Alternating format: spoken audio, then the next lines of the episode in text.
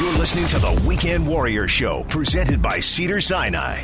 What's going on, LA? This is Kobe Bryant. The best entertainer. Forget going to the movies. Start your weekend off right. Listening to the Weekend Warrior Show with Dr. Klapper. So the clapper was looking at the flapper. Can you imagine how cool that was? Every Saturday morning from 7 to 9 a.m. on ESPN, 710, home of your Los Angeles Lakers.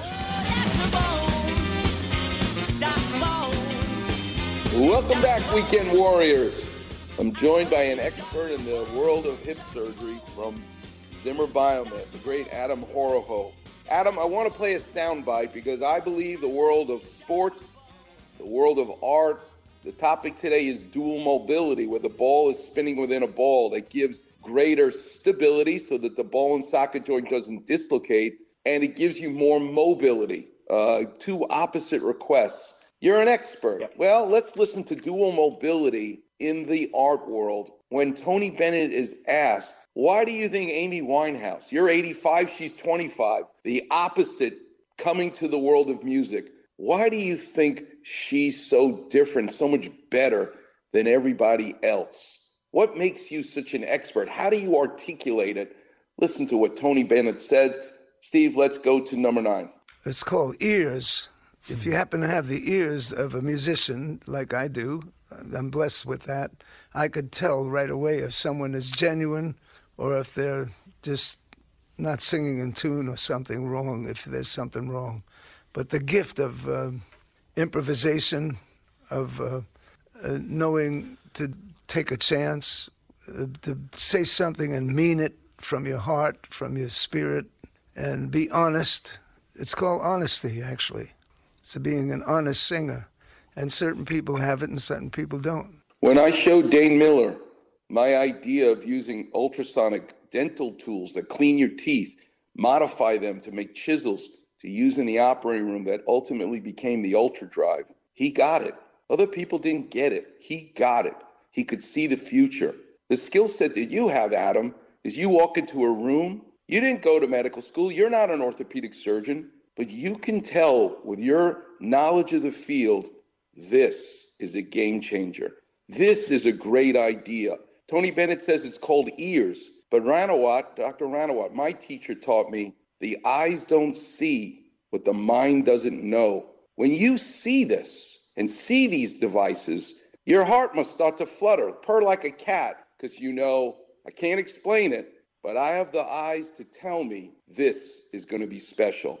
What was it like when you got introduced to it, the dual mobility, that you guys were going to launch it? What was that like? Well, I, you know, I don't know that we we had even fully appreciated how fast and furious it was going to take off. And so we approached it, obviously, like we do a lot of things with a little bit of skepticism. Hey, you know, we want to make certain that it's right, that the product is designed appropriately, like every every manufacturer does, right? But we knew that there was an area of orthopedics that we could help prop up, and, and mainly in the area of total hip arthroplasty in terms of gaining more stability. And as I mentioned earlier, you know, there is a, still a small amount of, of patients who, who tend to be less stable postoperatively. And we didn't at the time have any appreciation for that spine pelvis relationship. And that's really just now starting to, to come to the forefront. So having an option like dual mobility, which again isn't the silver bullet to solve that issue, but it does open up and give you a much larger protective range of motion with this head in the head concept. Mm-hmm. So that, uh, you know, maybe getting that, that uh, component positioned absolutely 100%,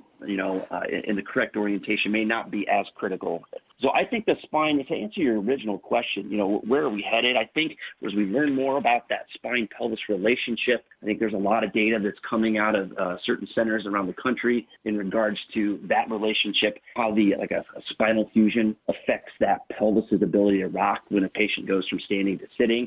I think there's going to be an algorithmic approach that you know is recommended in terms of where where you put the components, how you put them in, and then again when you might use dual mobility, for instance, to kind of help increase the likelihood of success, you know, postoperatively. But your point is spot on. Patients who had had a total hip for 10 years and, and did did remarkably well, all of a sudden they pop out of socket, and it's you go find out that they had a, a two level fusion or something, you know, after the fact, and, and now all of a sudden that pelvis was not tilting in, in the orientation it needed to, going from standing to sitting. So I want to talk about the, the final question. the influence of a good idea, where this will ultimately lead. And again, where's dual mobility in sports? It's in the story of the Chicago Bears. Steve, let's play number eight. Because the fridge and the Bears made football fun. And don't think for a second that his influence doesn't linger. Mallett throws left side of the end zone. Watch J.J. Watt. Touchdown! Bootleg Derek Carr who lob it for a touchdown. Caught by Donald Penn. In Chiefs history, there has never been a 350 pound wide receiver for a touchdown. Yep. All because Mike Ditka didn't like Bill Walsh using an offensive lineman in the backfield. How about that? The same idea, the, the unexpected outcome. Yeah, it's a good idea for maybe a select group of patients, but never realizing the influence this would have in an area we never appreciated before that the spine's influence on how our hips work must have really become a joyous moment for you guys at Biomet. For sure for sure. Again, it's a it's a it's a product that's that's growing, and and as surgeons like yourself become more aware of it and become more aware of some of the other clinical issues that are out there, the affectability, uh, you know, having this as a as a product that we can we can offer up a solution is it's a wonderful thing.